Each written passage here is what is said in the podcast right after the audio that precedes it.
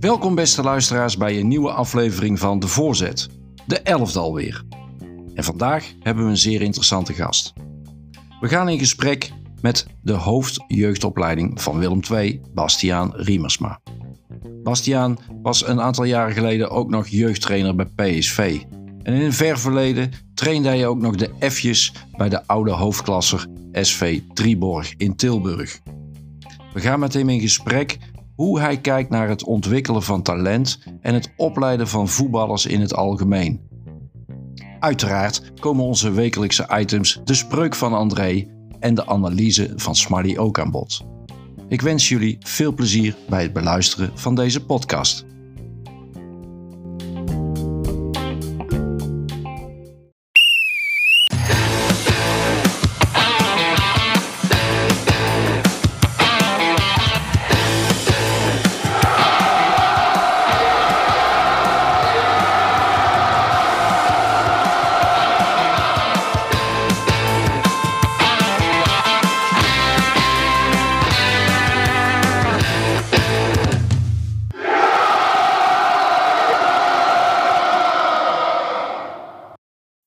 Beste luisteraars, welkom bij een nieuwe aflevering van De Voorzet.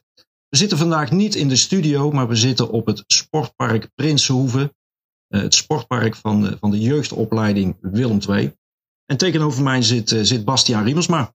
Welkom Bastiaan in de Voorzet. Ja, dankjewel. Bedankt voor de uitnodiging. Ja, we gaan met Bastiaan eens praten over de jeugdopleiding bij Willem II. En ik heb eens even gedoken, Bastiaan, in jouw cv. En volgens mij, en dan moet ik even heel ver terug in de tijd, ben je ook nog trainer geweest bij FC Triborg, kan dat? Klopt. Ja, dat was in mijn tijd nadat ik mijn tijd in Qatar, waar ik jeugdtrainer was, ja, terugkeerde door familieomstandigheden. Ik woonde destijds in Breda bij mijn ex-vriendin. En dat was halverwege het jaar en ik zocht werk. En via Geert de Kort. Ja, Geert. Zijn zoon speelde toen allemaal bij Triborg. Ja. En, samen met Samuel Yilmaz hadden ze redelijk veel ambitie. Voor mij speelde het eerst natuurlijk hoofdklasse. Klopt. Dus ze hadden ook de ambitie om met de jeugdopleiding stappen te maken. Ja. En daar hadden ze een advertentie voor gezet. In combinatie met een 20-uren baan bij Geert bij Trexico. Ja. En zo ben ik bij Triborg terechtgekomen. Ja, dat weet ik nog, want ik liep toen ook bij Triborg. Klopt. Toen was je bezig met die F'jes. Klopt, ja. Ik zei, als ik het ga doen, dan ga ik niet bij de A1 beginnen. Want daar kan ik natuurlijk niet heel veel eer meer halen. Dus laten we gewoon bij de kleinste beginnen. Hè, om te zorgen dat al die kids daar goede training krijgen. En dan dat we die groep kunnen ontwikkelen. Ja. En op een gegeven moment ben ik nog wel de onder 17. Destijds de B1 heette dat natuurlijk. Ja, ja. Omdat ik ook wel... Ja, ik had wel tijd over, maar ook omdat ik gewoon mezelf ook wel wilde door blijven ontwikkelen. Ja. Dus dat deed ik de F'jes inderdaad en de onder 17. En ik werkte dan nog bij Geert. Je werkte bij Geert. Ja, dat klopt. En dat kan, want jij was toen, hoe oud was je toen? Het is al wel weer 25 denk ik. Ja, dat is al een aantal jaren geleden. En toen ben je met die kleine spelers, met die kleintjes aan de gang gegaan. Ja. Hoe, als je nou terugkijkt naar die periode? Ik had er een hele leuke groep. Ja, omdat we waren een hele grote vereniging natuurlijk. Dus we hadden in de F1 konden we de betere jongens zetten. Waaronder Vincent Helman, die later naar PSV ging. Ja. En mijn teammanager of mijn mede-trainer was Wenzel van der Put. Ja. En onze verzorger was de vader van Vincent. Dus we hadden eigenlijk best wel een leuk groepje. Ja, klopt. Wat gewoon heel prettig werken was. En... Ik geloof dat we ook nog kampioen werden. En er zaten inderdaad wel wat jongens in die goed konden voetballen. Ja. Dus ik heb daar een hele leuke tijd gehad. Ja, nee, maar op een gegeven moment, ik zat er aan te denken. Ik zat van de week, ik wist natuurlijk dat ik hier naar jou toe kwam. Ik denk, potverdorie, maar Bastiaan die heeft ook nog bij Triborg wat dingen gedaan. Ja, en Vincent die is uiteindelijk ook dat traject doorgegaan, hè, PSV. Ja, dat ging zo, want ik ging natuurlijk 2 jaar later, denk ik, bij de F'jes van PSV aan de slag. Ja. En ik zag wat daar allemaal rondliep in hun scouting. Ja. En ik had Vincent. Ja, weet je, als jullie al dit soort spelers uitnodigen, dan vind ik het heel raar dat Vincent daar niet voor wordt uitgenodigd. Ja. Ja, maar niet alleen vanwege zijn kwaliteit, maar ook vanwege zijn drive. Hij had een enorm commitment. Ik zei, dan moet je hem minimaal een kans geven. Nou, die kans kreeg hij uiteindelijk. En die had hij met beide handen aangepakt. En hij was binnen, ik geloof 2 trainingen, werd hij aangenomen. Ja. Dus dat is er wel een beetje ook door mij. Niet dat ik dit credits voor wilde hebben, maar omdat ik die overstap maakte. Jij kon toen gelijk zien van oké, als dit al bij een amateurclub. Ja, dan zou ik het oneerlijk vinden dat zo'n Vincent dan niet de kans zou krijgen. Ja. En goed, er waren natuurlijk weer andere tijden. Toen ben je naar PSV gegaan. Klopt, ja. Als jeugdtrainer. Ja. Pepijn Leijners ging toen een stapje maken. Want die deed toen de onder 9 en de techniektraining. Toen ben ik in december daar bij de onder 9 begonnen. Ja. Mooi. En dan heb je natuurlijk een aantal jaren. 11,5 jaar. 11,5 jaar bij PSV. Ja, verschillende functies, verschillende teams. Maar 11,5 jaar volgehouden, ja. Wat zijn nou de meest... de dingen waar jij meestal met plezier op terugkijkt in die periode bij PSV? Ja, heel veel hoogtepunten. Ook wel natuurlijk wel wat dieptepunten. Maar sowieso mijn eigen ontwikkeling. Je komt bij PSV, natuurlijk een hele grote club waar heel veel deuren open gaan om jezelf te ontwikkelen. Ja. Ik heb bij heel veel clubs in de keuken mogen kijken. En dat is dan gewoon omdat je een mail stuurt vanuit je PSV-account. En dan staan clubs daar natuurlijk wel open voor. Tenminste, ik denk dat dat wel helpt. Dus ik ben bij Barcelona geweest. Ik ben bij Liverpool geweest. We zijn in Amerika geweest. We zijn in Afrika geweest. Toen rondom de WK. Ja, dat zijn natuurlijk wel de dingen die ik dankzij PSV heb mee mogen maken. Maar ook mijn cursussen mogen volgen. Met toppers mogen werken die daar jeugdtrainer waren of daar rondliepen. Mm-hmm. Dus als ontwikkeling als mens, maar ook als trainer heb ik heel veel hoogtepunten meegemaakt. Ja. En dan het sportieve. Ja, dat is bij de jeugd natuurlijk iets minder belangrijk. Maar maar je hebt natuurlijk heel veel spelers voorbij zien komen. Heel veel spelers voorbij zien komen. Ik ben op heel veel toernooien geweest met die spelers. Dat zijn natuurlijk allemaal als sportman of als voetballiefhebber natuurlijk hele mooie dingen om mee te maken. En... wat dat betreft heb ik heel veel hoogtepunten eigenlijk. Ja. En na de PSV-periode naar Willem II? Ja, eigenlijk kwam het al, denk ik, 1,5 jaar voordat ik naar Willem II toe ging, de kans om naar Liverpool te gaan. Mm-hmm. Om daar de onder 17 te gaan trainen. Ik ben daar toen ook geweest en eigenlijk waren we er wel uit. Alleen, er was nog één ding, ik had nog een contract bij PSV. Mm-hmm. Waarvan ik toen dacht van, die laten mij wel gaan. Maar uiteindelijk was toen een beetje de wisseling van de wacht. Ze wilden een nieuw beleid in gaan zetten. En ze vonden dat ik daar een grote rol in moest spelen. En dan voornamelijk tot en met de onder 13. Dus Marcel Brands en Art Langer destijds allebei in dienst. Hadden mij over om toch te blijven. En omdat PSV altijd goed voor mij was geweest, had ik ook geen zin om dat aan te gaan vechten. Nee. Dus sprak natuurlijk wel een bepaalde waardering uit. Dus toen heb ik gekozen om niet naar Liverpool te gaan. Om dat in ieder geval niet door te zetten.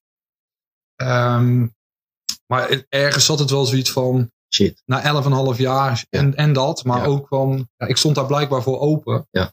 Dat is ook niet voor niks. Wat zit daar dan onder? Dan zit je natuurlijk 11,5 jaar ergens op een plek. En dan komt er ook wel eens een keer van... hoe zou het dan weer ergens anders zijn? Ja. Je bent bij PSV, word je natuurlijk enorm verwend... met wat daar allemaal mogelijk is. Ook grote budgetten natuurlijk. Maar had ik ook wel zoiets van... ik heb ook wel wat kritiek op een aantal zaken... of dingen dat ik denk, dat zou ik anders doen. En dat heb ik wel intern altijd ook wel geuit. Maar op een gegeven moment kun je dan ook een keuze maken. Oké, er zijn een aantal dingen niet te veranderen. Of dat doen we op deze manier. En daarnaast je eigen ontwikkeling. En toen kwam in één keer Joris Matthijs op de lijn. En dan ga je dat inderdaad heroverwegen. Ja. Toen voelde ik zoiets van toen wilde ik weg. Maar dat had een reden blijkbaar. En nu voel ik dat echt. Ja. Dit is een hele mooie uitdaging. Ik hoef ook niet mijn hele privéleven te veranderen. Want het is 25 minuten rijden. Dus... Ja. Want jij woont in? Ik woon in Eindhoven. Oké, goed, dat is goed te doen. Dat is goed te doen. Dus eigenlijk was het de omstandigheden. Ook het feit dat Joris Matthijs natuurlijk de technisch directeur zou worden. Die was toen nog technisch manager. Maar ik heb natuurlijk wel een bepaalde visie om het anders te gaan doen. En daar heb ik heel veel tijd voor nodig. Want daar heb ik niet binnen 2 jaar resultaat. Dus dan moet je ook bij een club waar het stabiel is. En wat dat betreft zag het er naar uit. Dat Joris, iemand van de club, woont naast het stadion. Goede plannen had. Er was ook de tijd van de mindere budgetten was eigenlijk voorbij. Ook door de verkoop van Frenkie die in het vooruitzicht lag. Ja. Maar goed, als ik het bij een club moet kunnen doen, dan is het misschien bij Willem II wel. Ja. Dat gevoel was goed in de gesprekken met Joris. Want zijn rugdekking, zijn draagvlak had ik natuurlijk wel nodig. Maar we hebben die gesprekken ook, die hebben heel lang geduurd. We zijn echt niet over één nacht ijs gegaan. niet eens over de voorwaarden, maar voornamelijk over visie. Maar ja, dat ik hem echt heb gevraagd, maar wat als dit gebeurt? Heb ik dan je rugdekking? Ja. Dat is voor mij heel belangrijk. Dus we hebben echt heel veel inhoudelijk gediscussieerd over de visie. En op basis daarvan hadden we een goed gevoel. En, is het tot stand gekomen. Dat is nu 4 jaar, ongeveer 4 jaar? 4,5 jaar geleden. Vier en een half jaar geleden. Nou, in die 4,5 jaar is natuurlijk ook alweer veel gebeurd. Ja. We hebben natuurlijk een pandemie achter onze rug. Wat natuurlijk een weerslag heeft gehad op het hele voetbal. En op het opleiden van voetbal. Maar ja, ik zit hier nu ook in een compleet nieuwe entourage waar jullie in mogen werken. Ja. Dat is natuurlijk ook weer een verdienste van de club. Zeker. Hoe sta jij? Hoe zie je die ontwikkeling van naar het nieuwe complex gaan? Wat heeft dat voor jullie gebracht tot nu toe? Nou, als je even teruggaat naar het begin, het feit dat je natuurlijk een bepaalde ambitie uitspreekt in die gesprekken met elkaar. Van ja, we willen toch de jeugdopleiding een rol van betekenis gaan geven, zoals het vroeger eigenlijk was. Dat heb ik wel aangegeven, als je dat wil, dan kom je niet heel sterk over als je dat op een complex doet met een amateurclub. Mm-hmm. Dat was in de tijd bij FC Tilburg, het oude Longa-terrein. Ja. Dan, en je hebt het over topsportomgeving, topsportomstandigheden. Niks ten nadele van een amateurclub, maar die hebben toch een iets ander doel. En daar moet je dan samen in optrekken. Nou, dat blijkt natuurlijk in de praktijk altijd wel lastig te zijn. Ondanks dat we daar altijd medewerking hebben gehad en later ook bij OVC. Maar het is natuurlijk geen topsport. We hebben er later voor gekozen om van de FC Tilburg weer terug naar OVC te gaan vanwege school. Dat het reistechnisch gewoon beter was. Maar ik hoef je niet te vertellen dat als je op zaterdag wedstrijden speelt en om 8:30 staat de frituur al aan en dan wordt het bier getapt, wat in een functie van een amateurclub heel logisch is. Ja. Ja, dan hebben wij elke dag gesprekken over gezonde voeding. Ja. Ja, dat matcht natuurlijk niet echt. En zo zijn er nog wel meer van dat soort zaken. Daar heb ik wel aangegeven, als we serieuze ambitie hebben met de jeugdopleiding, dan moeten we ook wel echt naar een eigen complex. Dan moeten we ons daar hard voor maken. Dan moet de stad daar zich hard voor maken. Ja, en toen kwam dit uiteindelijk in beeld als braakliggend terrein. Ja, dat kwam eigenlijk uit de lucht vallen, denk ik. Eigenlijk uit de lucht vallen. We zijn hier toen een keer gaan kijken van hoe mooi zou het zijn. Maar goed, daar gaan heel veel gesprekken met de gemeente natuurlijk uiteindelijk weer aan vooraf. Dus het heeft uiteindelijk ook best wel lang geduurd. Maar blijkbaar moet dat zo. Hebben we besloten om, we hebben ook niet de financiën om een heel super hypermodern sportcomplex neer te zetten. Nee. Hebben we besloten om het op te knappen, om het werkbaar te maken. Maar het feit dat we hier alleen zitten en onze eigen ding kan doen. En dat hoeft ook niet met gouden kranen. Hè. Ik geloof er ook niet in. Nee. Het moet uitnodigen om hard te werken. Het moet goed en veilig zijn. Maar het moet niet te veel comfort hebben. Want topsport is niet...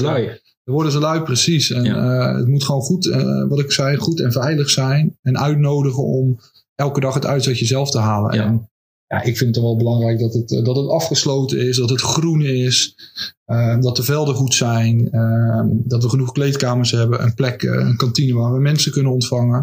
Op het moment dat je daar aan kon voldoen, was dit natuurlijk perfect. Ja, want voor onze luisteraars die dat misschien niet weten, maar lijkt me sterk, met name in het Tilburgse. Maar we zitten nu op het oude RKTVV-terrein. En door de fusie van RKTVV met Longa en NOAD is dit gewoon, kwam dit vrij. Ja. En daar hebben jullie mooi op ingespeeld. Ja. En dan kwam natuurlijk het bedrag wat Frenkie achtergelaten had op 12, kwam natuurlijk mooi van pas op. Nou, zo simpel is dat niet. Want ik heb er ook niet heel veel verstand van. Maar ik weet dat dat soort bedragen nooit in één keer bij een club terechtkomen. Dat gaat in allerlei fasen en etappes. Zoals dat wij dit ook niet cash aftikken natuurlijk bij de gemeente. Dat heeft met pachten en hypotheekconstructies te maken. Dus dat is niet één op één zo natuurlijk weg te zetten. Maar het is ook logisch dat iedereen begrijpt dat als je financieel niet gezond bent, dat soort dingen dan... Ja. ook niet mogelijk zijn. Dus het een heeft natuurlijk wel met het ander te maken, maar zo simpel als dat het geld, ik geloof zoveel miljoen in één keer, zo is het natuurlijk niet gegaan. Nee. Maar goed, het helpt wel in de financiële situatie van de club. En jullie zitten nu hier, hoe lang nu is dit? Dit is het tweede seizoen. Dus 1,5 seizoen zitten we hier. En je hebt hier drie velden. We hebben 3 grasvelden. 3 grasvelden. En 1 kunstgrasveld. Oké. En je traint op kunstgras of trainen jullie op alle ondergronden? Beide, ja. Okay. Ja, we leven natuurlijk in Nederland. Dus in de wintermaanden, als het vriest, dan kunnen we niet anders dan dat je op het kunstgrasveld moet. Ja. Maar tot nu toe, je kunt het zien, de winter is redelijk zacht tot nu toe. Ja, dus we trainen eigenlijk elke dag ook nog op gras. Ja. Oké. Even kijken naar de jeugdopleiding aan zich. Je had het net gezegd, je vertelde net in het eerste stuk Je hebt heel veel gesprekken gehad met Joris Matthijs, met betrekking tot de visie, met betrekking tot hoe gaan we dat dan vormgeven. Wat is de visie van de Willem II jeugdopleiding? Nou, in eerste instantie is het natuurlijk goed om te weten dat je de jeugdopleiding op verschillende manieren kan gebruiken. Mm-hmm. Ik denk dat het afhankelijk is van budget, maar ook van plek in het land waar je zit. Hè. Ja. Groningen is de enige in de provincie waar een profclub is. En wij zitten natuurlijk ingekapseld tussen NAC, PSV, Helmond Sport, Den Bosch, Belgische clubs. Dat is, en niet om excuses te hebben, maar ik denk dat voordat je een strategie bedenkt, dat je heel goed moet weten wat de factoren zijn en dat je gaat afwegen wat heeft succes en wat heeft geen succes. Ja. Kijk alleen maar naar het budget. En dat je weet dat je beste spelers vaak al snel worden weggehaald. Ja, als je geen budget hebt om jongens een contractje te geven, vanaf dat ze 15, 16 jaar zijn, dan weet je dat je ze kwijt bent aan de grote clubs. Dus er zijn allerlei factoren waarvan je goed op de hoogte moet zijn. In het begin hoorde ik hier nog wel eens, we moeten weer terug naar 30 jaar geleden. Maar 30 jaar geleden had Willem II qua opleiden een hele andere positie ten opzichte van de clubs die nu ook aan de weg hebben getimmerd. Sterker nog, het is een licentie-eis. Dus iedere profclub moet op een bepaalde manier zijn jeugdopleiding vormgeven. Dus iedereen is daarin geprofessionaliseerd. Dus die situatie is totaal anders dan 30 jaar geleden. Hoe nostalgisch en hoe mooi het ook was, is dat natuurlijk niet één op één te kopiëren. Dus dat was wel even belangrijk. Laten we een beeld maken van hoe het nu is. Wat is ons budget? Waar geloven we in? Wat is de situatie waarin we nu zitten? En hoe gaan we een strategie bedenken om te kijken hoe we op een bepaalde manier succesvol kunnen zijn? En wat is dan ook succes? Ja. Als jongens voor hun, zoals Frenkie en Virgil, uiteindelijk Nederland zelf te halen. Dat is zeker dankzij de jeugdopleiding van Willem II. Maar ze hebben niet in het eerste gespeeld. Maar mogen we dan spreken over succesvol zijn. Daar kun je natuurlijk hele open discussies over voeren. Ja. Maar ik denk dat het voor supporters en voor je stakehouders en voor iedereen die Willem II een warm hart toedraagt, dat je het liefste wil dat je jongens opleidt voor je eerste elftal. Ja. Maar ook dat kun je weer op verschillende manieren doen. Je kunt jongens van Sarto halen als ze 9 zijn en helemaal opleiden en dat ze in het eerste elftal komen. Dat is volgens mij opleiden puur zang. Maar je kunt ook in de onder 18 spelen bij Dordrecht weghalen of bij een amateurclub. En dan 1 of 2 aan je opleiding hebben. Ja, dan heb je... Is het dan opleiding of is het scouting? Ja. Beide is niet goed. Of doorontwikkelen. Doorontwikkelen. Ja, er zit altijd natuurlijk een vorm van doorontwikkelen. Maar ik denk wel dat je goed moet weten hoe je opleiden definieert en hoe je scouting definieert. Weet je? Want wat je vaak ziet is natuurlijk bij profclubs, je selecteert op 10-jarige leeftijd 15 kinderen. En die gaan door tot onder 18, nu onder 21. Ja, onderweg vallen de zwakkeren af en scout je er. Hè? Ja. Maar wat is dan opleiden en wat is dan... Ja. Dat heeft ook te maken met je overtuigingen. Geloof je dat training kan helpen om spelers beter te maken? Of net zoals ook heel veel mensen geloven, talent dat heb je bij je geboorte of dat heb je niet. Mm-hmm. Zo zijn dat allerlei factoren die je uit moet spreken. Waar je in gelooft. Wat je belangrijk vindt. Vind je bijvoorbeeld helemaal niet ergens een kind van 9 een uur in de auto moet zitten naar een training en weer een uur terug. Ja. Of vind je dat wel erg? Ja, dat betekent het wel iets voor je strategie. Ja. En dat heb ik, wat ik net zei, helemaal in het begin met Joris besproken. Wat wil jij? Waar staat Willem II voor? Waar geloven we in? Mm-hmm. Wat kan succes hebben? Wat is ons budget? Ja. En hoe gaan we dat? Ja. Om maar even een voorbeeld te noemen. Ja, toen ik hier kwam hadden we een onder 10 en een onder 11. Toch? Ja. Maar dan het eerste jaar keek ik die wedstrijden en stonden er geloof ik 15 scouts langs het veld. En die pakten, want die waren nog gratis, hè? Daar betaal je geen opleidingsvergoeding voor. Dus ik was eigenlijk gewoon een talentenvijver voor de grotere clubs. Ja. Hè, dus die gingen niet meer bij wijze van bij de amateurclubs kijken. Nee, die gingen bij Willem II kijken. Ja. Ja. Hè, en dan zag je natuurlijk dat de uitzonderingen, dus de echte hele goede, dat is eigenlijk maar 0,5% van alle voetballende kinderen. Maar ja, die scouten wij allemaal. Hè? Dat zijn de allerbeste. Ja. Dus die werden dan uitgehaald. Maar je had natuurlijk ook, omdat ze zo jong waren, dat je er heel vaak naast zat. De groep waarvan je dat nog niet zo goed kon zien, die kwamen maar vaak uit januari, die waren dan wat groter. Ja. Maar die vielen ook allemaal af. Ja. Met het effect dat je in je onder 17 en toen nog in de onder 19 had ik er nog 3, 4 over. En de rest moest ik bijscouten. Ja. Omdat je toch je onder 19 zo hoog mogelijk laat spelen. Maar ik kon niet bijscouten bij andere profclubs, want ik heb dat geld niet. Nee. Dus ik moest bijscouten van amateurclubs en afvallers van andere BVO's. Ja. Ja, en dan kijken we naar dat rijtje. En het rendement daarvan was 0. Ja, logisch. Dus dan speel je wel met je onder 19 redelijk hoog. Alleen er brak niemand door. Nee. Want die jongens kwamen dan uit Amsterdam of uit Utrecht. En die waren afgevallen bij Den Haag of bij AZ. Of een grote club als Zeeburg. Ja, en die moesten allemaal hier naartoe komen. Hadden niks met de club, niks met de regio. Nee. Die voetbalden echt om voor hun kans. Ja, dat konden ze dan vaak een jaar volhouden, want daarna... Ja, dan is dat ook... Hè? En dan... Maar was het ook financieel niet op te brengen, of ze moesten weer terug naar school, of... Ja. Nou, er waren van allerlei mitsen en maren. Met het, wat ik net al zei, ja, niemand daarvan haalde het eerste elftal nog Willem II. Nee. Dus ook dat was niet heel erg effectief. Dus dat allemaal meegenomen zijn we gaan bedenken, oké, waar geloven wij in en wat zijn de middelen? Ja. Waar sta ik voor en waar wil de club voor staan? Ja, en daar kwam... Wij heel snel in voor dat wij geloven in opleiden. Dat we graag een opleidingsclub willen zijn. Dus minder geld in scouten willen stoppen. Maar echt in het ontwikkelen van zoveel mogelijk kinderen. En het liefst uit de eigen regio. Dat ze niet allemaal in die busjes moeten. Ja, want dat, en het moment dat ons... dat scheelt ook weer in geld. Ja, in geld, even, ja, zeker. In geld, want je hoeft dat niet te organiseren. Ik zal je niet helemaal in details treden. Maar toen ik hier kwam en ik zag wat er aan reiskosten aan spelers werd betaald... Ja.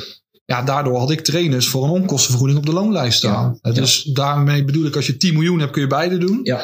Maar als je veel minder geld te besteden hebt, ja, geloof je nou in het ontwikkelen van kinderen, moet je hele goede trainers hebben. Ja. En daar moet je voor betalen. Ja. Of geloof je, nee, het talent staat vast, we moeten gewoon die kinderen binnen hebben. En degene die op het veld staat, maakt eigenlijk niet uit, die geven een onkostenvergoeding. Maar we moeten die kinderen binnen. Ja, het is het een of het ander. Ja, ik denk ook wel, als ik jouw verhaal nou zo hoor, denk ik dat het andere, hè, dus het... Het uit de regio halen, wat je nu zegt. Uiteindelijk denk ik op de lange termijn misschien wel. Ik zeg niet dat het de beste optie is, dat weet ik niet. Maar, maar ik denk dat dat wel een goede visie is die je stand houdt. En waar je van zegt, van, nou daar geloof ik in. Ja. En daarmee hebben wij niet het doel omdat ieder kind Willem II moet halen. Statistisch gezien kan dat natuurlijk niet eens. Want er kunnen moeilijk per lichting 5 kinderen naar het eerste gaan. Nee. 5 adolescenten. Jeugdspelers. Dat kan al niet. Nee. Dus het gaat erom eigenlijk, en dat is meer onze ambitie, dat onze onder 21 voor 85% uit jongens uit de regio moet bestaan. En is dat nu op het hoogste niveau kunnen spelen. Is dat nu op dit moment? Nee, nu niet. We hebben nu in de basis, ik denk dat het nu 45% is. En de rest moet ik nog steeds, want dit is nog steeds natuurlijk van 10 jaar geleden het beleid. Ja. Dat je nog steeds moet bijscouten. Ja. Omdat ik gewoon te weinig heb. Dus er komen nu veel jongens van amateurclubs. Of van afvallers van BVO's. Ja. Van PSV. Maar zoals Dani Mathieu. Zoals Dani Mathieu. Ja, die komen dan van maar goed, Dani is ook wel weer iemand. Hè, die is wel naar PSV gegaan. Maar is ook alweer een Tilburg. Nee, daarom. Dus daarom zijn we heel blij dat hij... Want hij draagt wel bij aan onze visie. Maar als we eventjes de achtergrondinformatie bij is... komt hij gewoon van PSV natuurlijk. Ja. Dus dat is ons... En als er dan 1 of 2 per lichting aansluiten bij het eerste... heb je natuurlijk als club als Willem II heel erg goed gedaan. Want je weet dat de jongens die... buitengewoon talentvol zijn... en meteen een rol van betekenis zouden kunnen spelen... in de eerste elftal, zijn bij ons al lang weggehaald. Ja. Ja, dus, En ik weet dat het voor supporters vaak niet leuk is om te horen, want iedereen wil dat speciale talent in het eerste elftal van Willem II zien, zoals iedereen dat magische van een groot talent, waar iedereen benieuwd naar is. Ja. Hè, dat voel je vaak als supporter en dan ga je voor naar het stadion, ben je toch benieuwd naar en als die dan invalt, jongen, het hele stadion voelt zich geïdentificeerd. Ja. Ja. Dat is het allermooiste, alleen...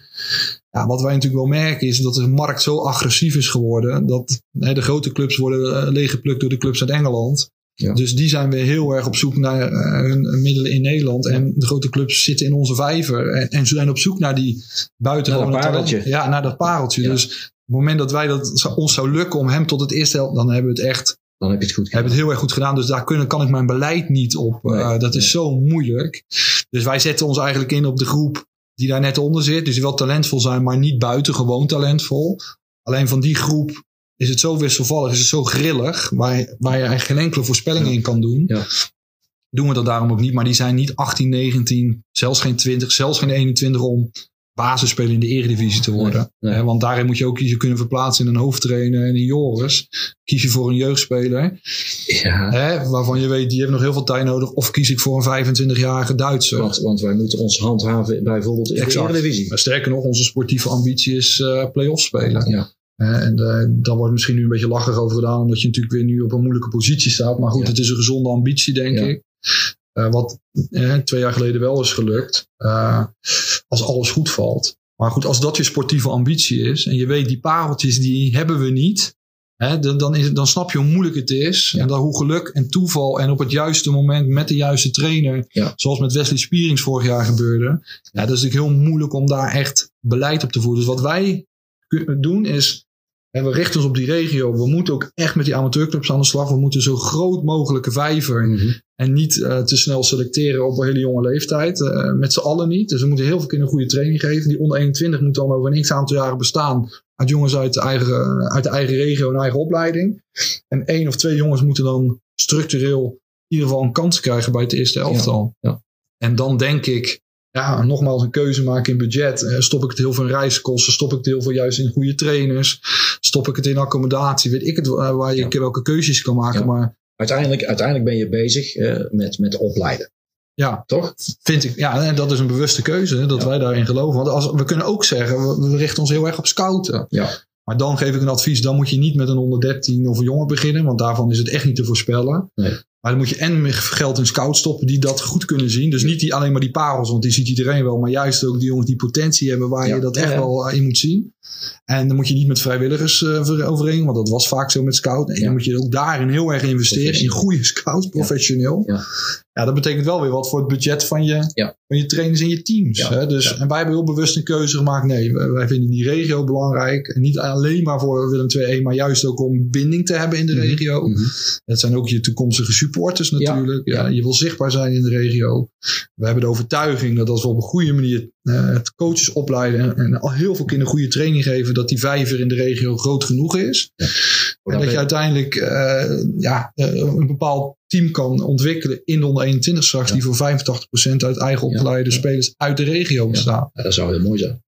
En dan denk ik dat je het, want ik maak de opstelling van 1 ook niet, dus ik heb daar niet eens invloed op. Maar als me dat lukt in die onder 21, dat ik niet meer jongens uit Amsterdam en Utrecht hoef te halen.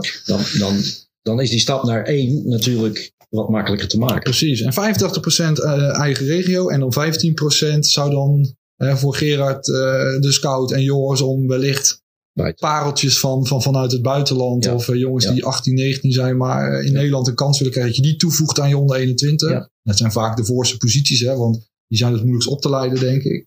Ja, die zijn wat... als jij een goed scorende spits hebt, dan ziet iedereen en wil iedereen hem hebben. En daarom hebben wij die vaak dan ook niet meer in die oudere teams. Hè, die gewoon daarin uitblinken. Dus dan zou je daarin je keuzes kunnen maken. En dat is eigenlijk onze visie. Ja. Nou, mooi. Ik vind het wel mooi om te horen, want ik denk dat heel veel mensen dat daar toch anders, hè, de buitenstaander daar iets anders tegenaan kijkt. Van maar zo'n jeugdopleiding, die zit daar ergens in de rand van de stad. En dat spelen allemaal kleine voetballetjes en wat oudere voetballers. Maar wat heeft dat voor nut, zo'n jeugdopleiding? Ja. Wat is daar het doel van? Wat willen die clubs daar eigenlijk mee? Ja. Maar dit is gewoon een langdurig traject. Ja. En wat gaf je al aan in de inleiding? Dit heeft tijd nodig. Dit heeft denk ik tijd nodig om daar als je dan over resultaat kunt spreken.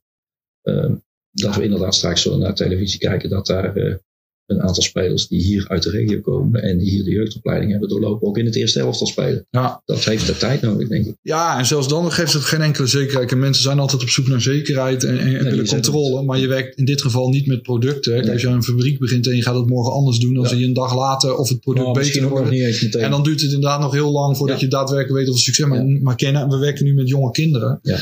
Die elke dag anders wakker worden, anders dromen, andere interesses krijgen, door de puberteit heen moeten, afweging moeten maken. Hey, ik kan kaakchirurg worden of word ik voetballer. Maar kijk nou alleen maar nu, Bastiaan, wat we de afgelopen 2 jaar mee hebben gemaakt, waar we allemaal mee hebben gemaakt met de pandemie. En dat we dus niet goed kunnen voetballen. We hebben competities zijn stilgelegd. Ja, dat denk ik ook dat uiteindelijk een weerslag zal hebben. Ook op die jonge voetballers die misschien wel denken van 100%. Ik heb 2 jaar daar een beetje staan trainen. Maar waar sta ik nu? En hoe heb ik mezelf ontwikkeld? Ja. Ik denk dat we dat ook nog terug gaan zien. Denk 100%. Nee, zeker. Ik maak me vreselijk zorgen. Even los van de pandemie, maar eigenlijk daarvoor al. Ik hou er natuurlijk bij in het aantal leden wat in onze regio gaat voetballen bij de amateurclub. Want dat is onze vijver. Dat loopt aanzienlijk terug. Ik moet zeggen, bij ons op de club heb ik daar wat minder. Ja, ik denk dat de grote clubs dat misschien nog... maar gewoon mensen willen kwaliteit. Dus ik denk dat de kleinere clubs al moeite hebben om het hoofd boven water te houden. Ja, nou, dat ouders en kinderen toch liever kiezen voor de wat groter. Dus ik denk dat... we hebben het over Sarto. Dat die dat misschien nog het minst merken. Maar... En nogmaals, het aantal leden neemt enorm terug. En, en door de pandemie is het alleen maar erger geworden. Ja, die ouders en die spelers denken op zaterdag... Oh, dat vind ik eigenlijk ook wel fijn om... die hebben natuurlijk ook gezien nu wat het is om... En die zijn gaan wandelen of die zijn gaan fietsen... Of die zijn gaan andere sport gaan doen. Precies. Op padel. Dat soort sporten zijn natuurlijk nu explosief gestegen. Sowieso natuurlijk de tijd waarin we leven. Kinderen willen autonoom zijn. Dus ja, die gaan het liefst met een app afspraken... om in een park te gaan voetballen. Ja. Dan dat ze lid worden van een voetbalclub waar je van alles moet. Ja. Ja. Dus dat zijn wel zaken waar ik natuurlijk wel zorgen over maak. Want als dat onze visie is, dat wij ons willen inzetten op die regio. En we zien dat water opdroogt. Ja. Dat die vijver opdroogt. Dan hebben we natuurlijk in de toekomst wel een probleem. Ja. Dus dan zullen we nu misschien, als we dat aanzien komen. Dan zullen we daar stappen moeten ondernemen. Ja, dat is zeker wat bij ons hoog en met prioriteit op onze actielijst staat. Dus dat we met de amateurclubs daarover... Ja. En natuurlijk, wij zijn Willem II en de amateurclubs en door de geschiedenis en onze scouts en spelers zitten zeker bij sommige clubs wel wat van, dan heb je Willem II weer. Wat zullen ze nu alweer allemaal gaan beloven in de samenwerking? Maar ik denk dat het gaat om dat we samen moeten inzien dat we een gezamenlijk belang hebben. Ja. Is dat zoveel mogelijk kinderen lid worden van een voetbalclub en lid blijven. En dan maakt het in feite niet uit bij welke voetbalclub. Als ze maar lid worden. Ja. Want dat is goed voor de amateurclub en goed voor ons. Ja. Dus daar hebben we echt een gezamenlijk belang. En de problemen of de uitdaging moet ik misschien zeggen. Maar het vinden van vrijwilligers of goede trainers. Wat ik begrijp. Want dat is natuurlijk een belangrijk punt. Maar ook een reden is voor een kind toch wel om niet te stoppen. Ja. Als jij een vervelende jeugdtrainer hebt die daar eigenlijk helemaal geen zin in heeft. En jouw rondjes laat lopen. Ja. In de regen. Dan zeg je ik ga lekker achter mijn PlayStation. Ja. Ik ga dit niet meer doen. Nee. Daarin hebben we echt veel... Een raakvlak of veel dingen waarin we elkaar kunnen versterken... is dat we een belang hebben om zoveel mogelijk kinderen plezier te laten beleven aan sport. Dus zoveel mogelijk voor goede trainers op te leiden. En elkaar daarin te ondersteunen. Ja. En ik denk dat dat nu wel erg belangrijk gaat zijn. Dat we met z'n allen dat gaan inzien. Ja. En dat belang. En je hebt natuurlijk heel veel voetbalscholen ook die daar een bepaalde bijdrage aan hebben. Maar er zijn ook heel veel kinderen die dat niet kunnen betalen. Ja, want daar hangt weer een financieel plaatje. En dat is ook logisch. Maar goed, mijn motto is altijd ieder kind verdient een goede coach. Ja. En dat moet niet altijd van de financiën afhangen. Ja. En ik snap ook wel dat voor niets de zon opgaat. Maar ik denk dat we dat met z'n allen moeten proberen na te streven. En dat begint eigenlijk al bij de gymles. De basisscholen enthousiaste gymleerkrachten op de scholen. Want daar word je verliefd op sport. Ja. Als jij een leuke gymleraar hebt en die heeft elke dag elke gymles een leuk aanbod. Dan word je enthousiast voor sport. Ja. Ik ben zelf docent op een mbo. En ik zit in de technische hoek. Hè, dus echt een technisch vak. En bij ons is het zo, in onze school is het zo dat de eerste 2 jaar, met name in de bolopleiding, is sporten verplicht. Is een verplicht vak. Ah. Dus bij ons gaan de studenten op donderdagmorgen gaan ze naar T-kwadraat en Fit at School en gaan zij sporten. Ja. Ja, dat en daar koppelen wij ook weer onze burgerschapscompetenties aan vast. Dus dan zeggen die studenten ook, jij komt hier om een vak te leren. Ja, maar om dat vak te leren heb je ook bepaalde competenties nodig en vaardigheden nodig. En die kunnen wij jullie ook bijbrengen door middel van sport. Ja. En zo proberen we ook die jongelui achter die laptop vandaan te krijgen om ze zo weer... fit te krijgen. Het is een verantwoordelijkheid natuurlijk van ons als volwassenen in de opvoeding van jonge kinderen of adolescenten. Hè? Dus dat sporten niet alleen maar is iets om je talent te ontwikkelen of wat dan ook. Maar het begint eigenlijk daaronder al is dat er zoveel mogelijk mensen aan het sporten gaan. Ja. En dat is voor de regio gewoon goed. Dus we hebben daar met z'n allen denk ik een uitdaging. Ja. En daar moeten wij ook een rol in spelen. Ja. Ja. Oké, Bastiaan, we gaan heel even... Naar een intermezzo. We gaan even naar de spreuk van André. En dan komen we zo even terug.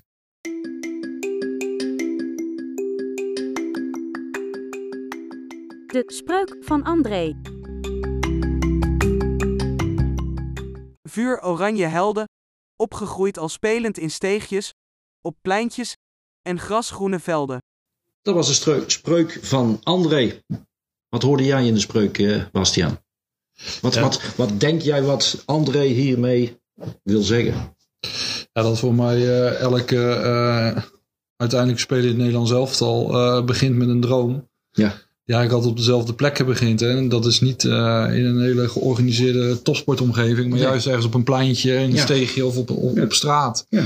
Ja. En daar begint de echte droom, de passie. Ja. Ja. En onderweg komt er status, ego, geld. Mm-hmm. Die dat proces beïnvloeden. Ja.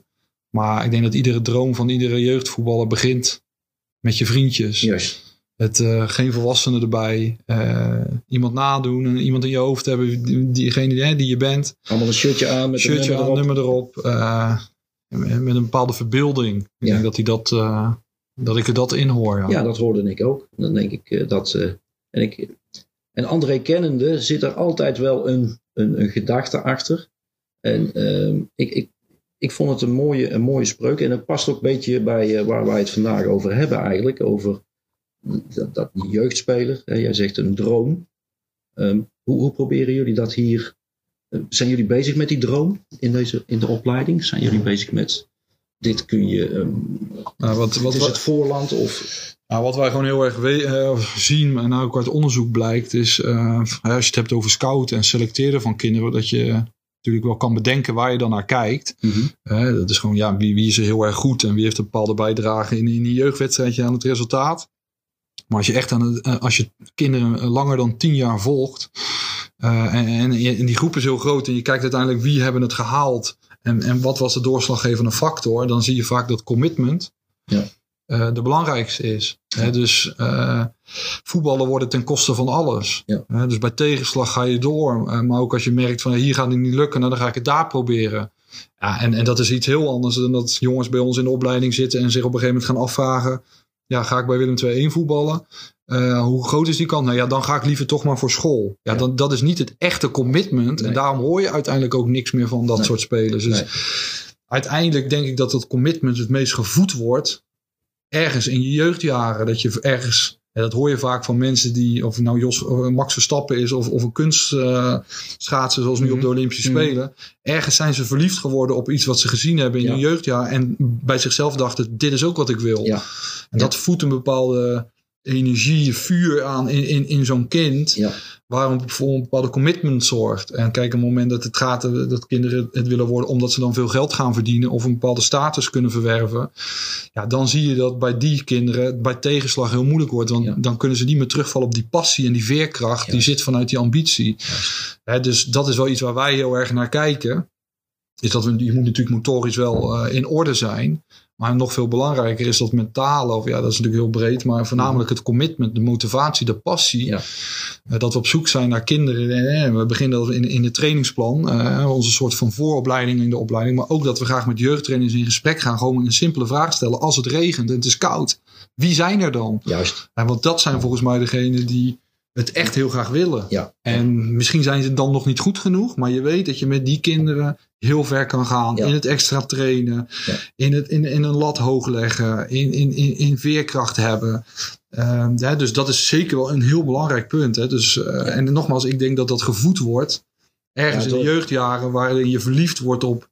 Want dit is wat ik wil. Ja, kijk. Nou, ik gaf net aan Max Verstappen. Ja, Max Verstappen zag natuurlijk zijn vader ook in die raceauto rijden. En werd daar verliefd op natuurlijk. Ja. Van, hey, dat wil ik ook. En daarom zie je wel vaker dat ook in het voetbal natuurlijk kinderen van profspelers ook prof worden. Ja. En dat heeft te maken met... mensen zullen zeggen dat zit in hun genen. Maar ik denk dat het meer te maken zit in... In de omgeving, denk ik. In de omgeving dat je dat heel graag wil. Maar ook dat je weet, als mijn vader het kan, kan ik het ook. Ja. Dus ook dat zal wel helpen. Ja. In het doorzetten op momenten dat het wat moeilijk wordt. Maar uiteindelijk weten we ook gewoon... Om ergens ver te komen... heb je gewoon een enorme passie nodig... en motivatie om het te willen. En als je die passie dan om kunt zetten... Hè? Op termijn om kunt zetten, dat je daar ook nog in je onderhoud kunt voorzien. Ja, dan ik noem dat ik heb wel eens boeken gelezen en Japanse boeken, dan ben je Ikigai. Dat zit hier. Ja. Dan ben je eigenlijk, en dat is eigenlijk in Japan heb je een eiland en daar wonen heel veel oude mensen en die zijn Ikigai. En die doen eigenlijk alles wat ze leuk vinden. Maar daar hebben ze de passie voor. Maar ze kunnen daar ook nog in hun inkomen voorzien. Ja. Ja, en als je dat voor elkaar krijgt. Ja, dan ben je op de goede weg, denk ik. Ja, en nu zie je toch dat er op een gegeven moment wel bij de jeugd, maar ook bij ouders, een soort verschuiving komt van dat ze onderzoeken, oké, kan ik hier top in worden? Want dan ga ik door. Maar als ik hier niet de beste in kan worden, dan stop ik. Ik sprak laatst iemand en ik wist dat hij zo heel erg veel op piano speelde. En, dat doe ik ook. Dus daarom was ik daarin geïnteresseerd. Ik zei, speelt hij nog piano? Hij speelde zo goed piano. En hij is ermee gestopt. Want hij had niet de indruk dat hij de nieuwe Mozart ging worden. Ja. Dus denken, je wordt gelukkig als je succesvol wordt, dat je de beste in je bent. Ja. Terwijl ik denk, als je echt commitment hebt, als je passie hebt, dan maakt het eigenlijk voor die voetballer niet uit of je nou bij Top Os, Willem II of FC Barcelona speelt. Ja. En je weet gewoon, hier wil ik mijn werk van maken. Dat zie je ook bij jeugdtrainers en dat zul je op andere gebieden ook zien. Ook in andere sporten waarvan je weet, hier word ik niet rijk van. Nee. Maar als ik hiervan kan leven, dan vind ik het eigenlijk genoeg. Als ik dit maar kan doen. Juist. En ik denk dat degenen die dat hebben, uiteindelijk ook dan een gouden medaille winnen. Ja, focus je daarop hier in de opleiding, op op die passie? Of komt er dat later pas uit? We proberen er al op te selecteren. Ja. Al moet ik wel eerlijk zeggen dat niet een hele grote groep is die echt de passie hebben. Daar hebben we het net over. Je weet het van je eigen team ook wel. Als het regent, wie komen er dan? En dat is vaak niet de hele groep. Maar we proberen daar in eerste instantie op te selecteren, maar het ook te voeden. Kijk, we hebben vaak een discussie, waar haal je dan plezier uit? Want sommige ouders en kinderen zeggen, hij haalt hier geen plezier meer uit, want maar ook plezier kun je op verschillende manieren. Je kunt plezier halen met je vriendjes in het park te spelen, waar geen competitie in zit, waar je gewoon jezelf kan alles bepalen. Maar je kunt ook plezier halen uit elke zaterdag tegen een andere BVO spelen, vol onder druk komen en dat prettig vinden. En competitief zijn en veel concurrentie. En er zijn ook mensen die dat heel erg plezierig vinden. Ja. Dus het is ook dat het een soort zoektocht is van het moment dat ze hier komen in de jaren daarna. Dat je samen blijft kijken van, is dit nog hetgene waar je plezier uit haalt? Want als jij voor topsport kiest überhaupt en je vindt op de bank zitten of concurrentie aangaan of competitief zijn. Ja, dat vind je vervelend. Ja, dan moet je niet voor topsport kiezen. En dat is niet erg, maak je niet een slecht mens. Ja. Maar dat is ook de zoektocht zoals een mens zich ontwikkelt en een kind zich ontwikkelt. En daarom is dat voorspellen zo moeilijk. Ja. Dat schiet alle kanten op. Ja. Ja. Ik bedoel, mijn neefje wil de ene week brandweerman worden en dan ziet hij een film of droomt hij en dan wil hij politieagent worden. Ja. En dat is ook helemaal niet erg. En dat is helemaal niet erg. Laat die fantasie maar... maar wij moeten niet de illusie hebben dat we dat daarom op 10, 11-jarige leeftijd kunnen herkennen. Nee. Ja, we kunnen wel zien dat ze motorisch goed zijn, maar we weten toch helemaal niet of dat zich doorontwikkelt en hoe die motivatie zich doorontwikkelt. Nee, daarom zeg ik, richt je nou op een hele grote groep in die onderbouw, omdat je het gewoon niet weet. Ja. En ga in dat traject kijken wie er uiteindelijk die echte commitment en passie ontwikkelt. Ja, ik denk dat een hele mooie weergave is van denk ik ook hoe de mens in elkaar steekt.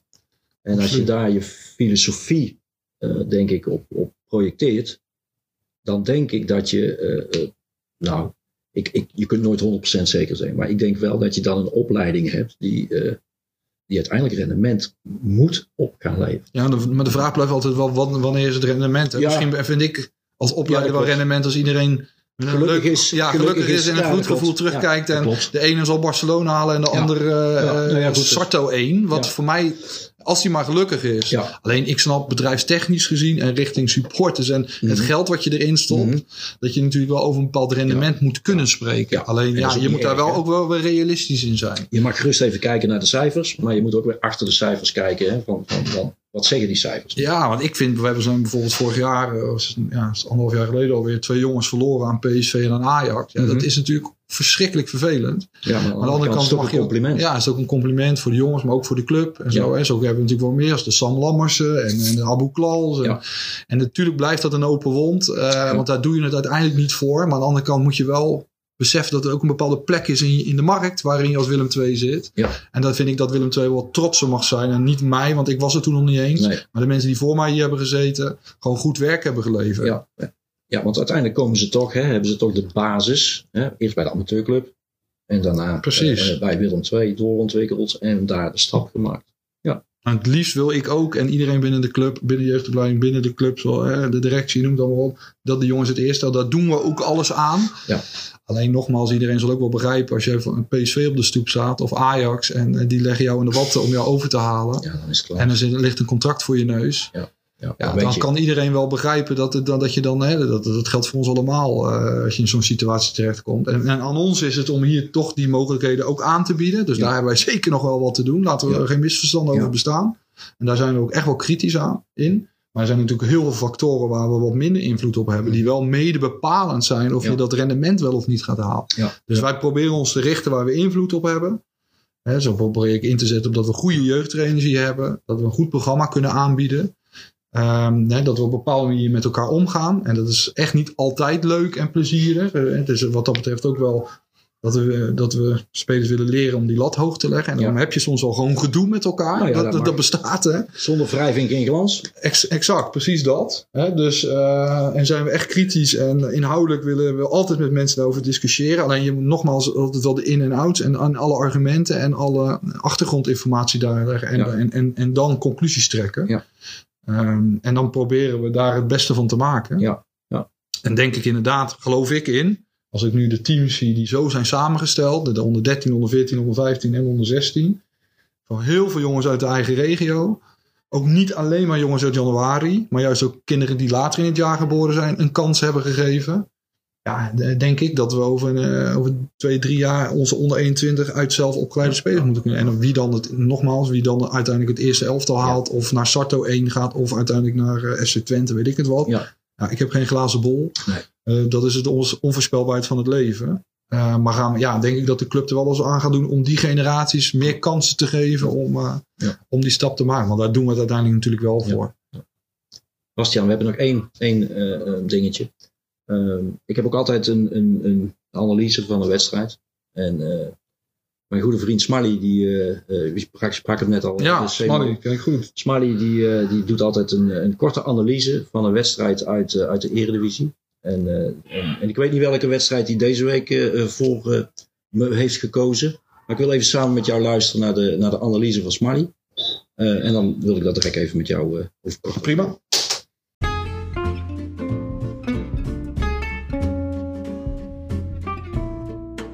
De analyse van Smally. Hier met Smally. Mijn analyse op de wedstrijd van Sparta Willem II. Gespeeld op zondag 13 februari. Na de goede winst van Willem II vorige week op RKC. Was het lek blijkbaar boven. Maar helaas was dat afgelopen zondag niet terug te zien. Als wat Willem II heeft laten zien tegen RKC. Het was toch Sparta die vooral in de eerste helft Willem II toch de basis geweest. Kansen heeft gecreëerd. Dus met andere woorden echt op zoek was via de aanval. En bij Willem II werkelijk totaal geen enkele schim van wat ze vorige week tegen RKC Waalwijk hebben laten zien. Geen enkele kans gecreëerd. Nou, ik kan me niet voorstellen als voetballer zijnde dat ik een wedstrijd ga spelen waarbij ik een helft laat staan, een hele wedstrijd, maar amper tot geen enkele kans ga creëren. Maar helaas heeft Willem II dit niet voor de eerste keer laten zien. Dit is Willem II al wel vaker overgekomen. Maar na de nieuwe aanwinsten hoopten we in ieder geval op een andere Willem II om toch wat meer punten te gaan pakken om uit die onderste regionen te ontsnappen. Nou, Sparta heeft zijn eerste zege geboekt sinds begin november. Heb ik even teruggekeken.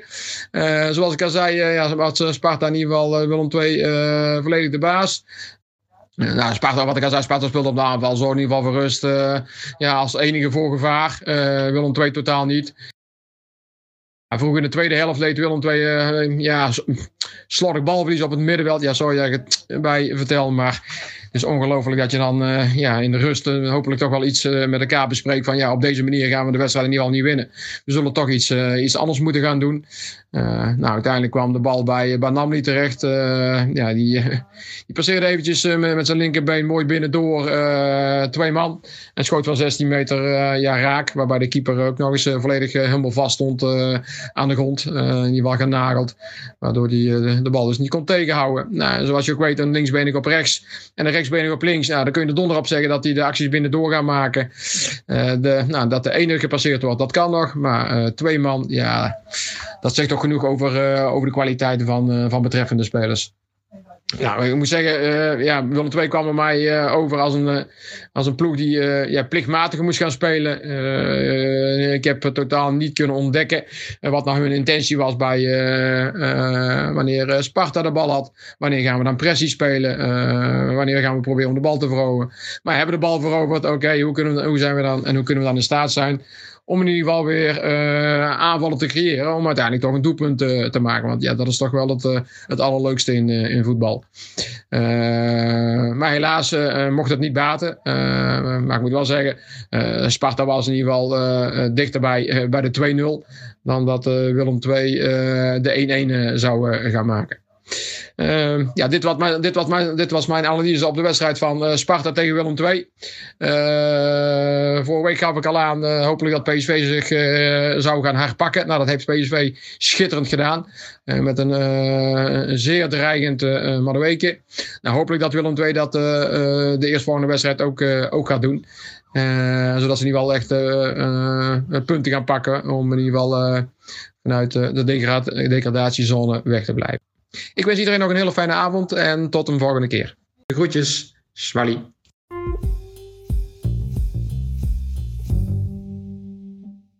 Zo, dat was de analyse van Smally. Het was een zeer kritische analyse, heb ik zo beluisterd. Ja, en dat mag ook. Hè? Als het niet goed is, niet goed genoeg is, dan kunnen mensen onmogelijk heel positief zijn. Ja. Ik maak me wel zorgen. Ja, ik denk iedereen die Willem II een warm hart doet. Ik weet dat Smally ook Willem II een warm hart doet. Maar je hoort ook een beetje in zijn verhaal ook een beetje de zorgen. Nou ja, die zorgen zijn terecht. Ik bedoel, wat Smally aangeeft in de analyse is dat je amper kansen creëert. Ja. En dat is natuurlijk wel iets van de afgelopen, 12 wedstrijden al. Dat we daar heel erg veel moeite mee hebben. Mm-hmm. En zeker de wedstrijd van de RKC was daar natuurlijk een enorme uitzondering in. Je komt vrij snel op 1-0 en ook op 2-0. En we hadden zeker met Oosting een speler, een echte diepgaande 10. Ja. Dat is vaak vragen middenvelders toch de bal in de voeten. Mm-hmm. En vallen niet de ruimte achter de laatste linie aan. En hij deed het eigenlijk 2 keer en 2 keer was het een goal. Ja. Dus in dat opzicht leek er meer scorend vermogen in de ploeg te zitten. Ja. Meer dieploopacties. En dat gaf zeker hoop. Want ik denk dat het daaraan ontbrak voor eigenlijk de winterstop. Ja. Nou, dat hoorde ik ook. Hè? Want Smally zei dat eigenlijk ook. Hè? Zo van, het lek is boven. Hè? Ja. Nou, dat is dan wel voetbal. Want ik denk ook dat het kan natuurlijk niet alleen maar aan spelers liggen. En dat wordt eigenlijk wel pijnlijk duidelijk natuurlijk een week later. Mm-hmm. Dat soms, en dat was natuurlijk al wel een beetje zo toen we tweede stonden. Dat is ook voetbal. Hè? Dat iedereen dacht, we gaan Europees voetbal spelen. Ja. Maar als je goed analyseerde, en neem bijvoorbeeld de wedstrijd tegen PSV, dan was natuurlijk de geluk en toeval wat in voetbal een grote rol speelt, was in die wedstrijd natuurlijk wel duidelijk zichtbaar. Ja. Ik weet dat de technische staf daar op dat moment helemaal niet anders naar keek, maar ook heel realistisch was op dat moment. Dus wij hebben, de staf heeft zich daar zeker niet op verkeken. Nee. Maar nogmaals, je verliest nu van Sparta, dat is de 2e keer dit seizoen. Ja. Directe concurrenten. Ja, dat is zeker zorgelijk. Ja. We hopen dat ze zich weer herpakken. Want zo'n wedstrijd als RKC kwam natuurlijk wel als een geschenk uit de hemel. En dat heb ik toen vorige week in mijn podcast ook al aangegeven. Want het geschenk uit de hemel kwam ook een beetje met het water wat toen naar beneden kwam. En wat ook een grote invloed op de wedstrijd had. Zeker. Maar laten we hopen dat Willem II zich gaat herpakken. Nou, het mooie bij deze club vind ik wel natuurlijk dat de rol van de supporters gewoon daarin echt niet te overschatten is. Nee. Te onderschatten moet ik zeggen. En wat bedoel je dan precies? Nou ja, dat het duidelijk zichtbaar is dat als er wel supporters erbij zijn, dat er toch heel andere krachten boven komen. En dat is iets wat ik de afgelopen 4 jaar tijd sinds ik hier zit wel, nogmaals, ik kan van de tijd daarvoor niet echt spreken, maar dat er eigenlijk steeds meer werd. En de club of de sporters die achter de club staan. Het samen vieren van een overwinning. Wat volgens mij iedere speler van het eerste elftal energie geeft aan het begin. Om dat aan het einde van de wedstrijd mee te kunnen maken. Nou ja, en nogmaals, het is niet te bewijzen hoe ver dat een rol speelt. Maar we kunnen het ook niet wegwuiven. Ik ben ervan overtuigd. Als jij speler bent en je staat in het stadion te spelen. En Willem II heeft een ja, het is geen heel groot stadion, maar het is een compact stadion als dat lekker vol zit. En dan staan aan de achterkant, ik weet niet hoeveel 1000 man te hossen en te springen. En die staan liederen te zingen. Dat je dat als speler toch een bepaalde boost geeft om te presteren. Dat kan ik me bijna niet voorstellen. Nee, 100%. En ik ben ook blij dat er weer publiek bij mag zijn. Ja, absoluut. Dat zijn wij ook.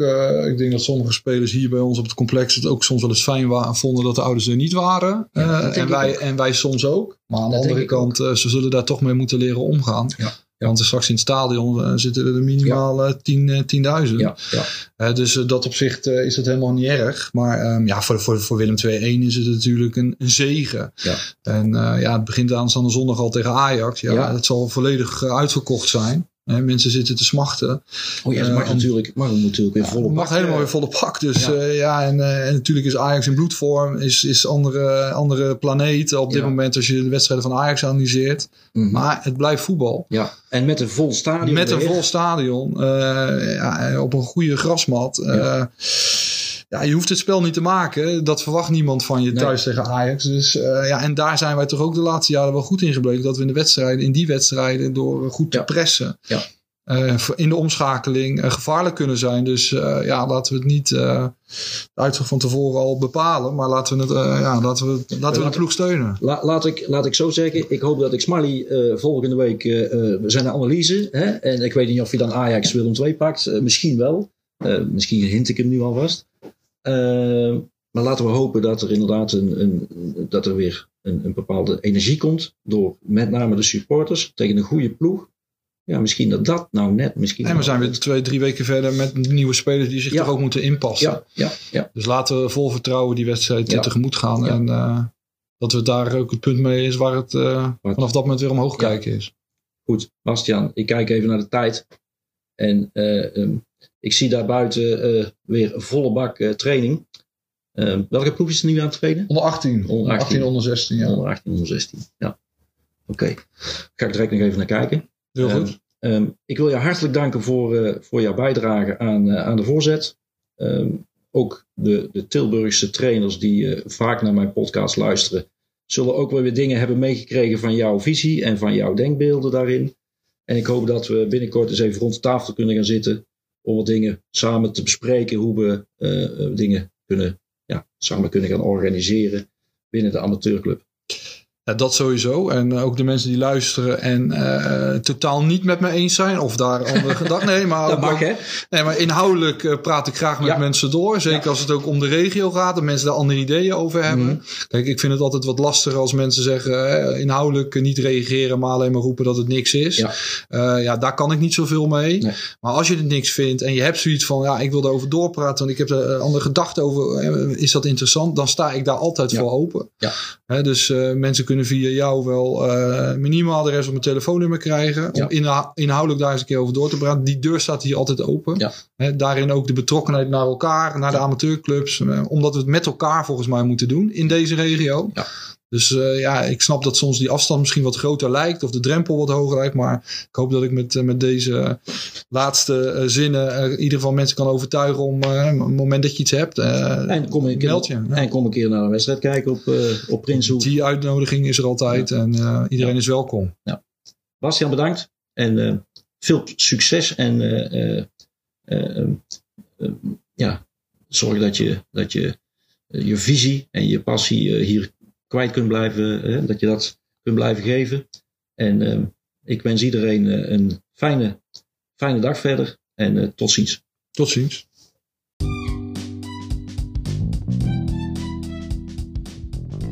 Bedankt voor het luisteren naar deze aflevering van De Voorzet.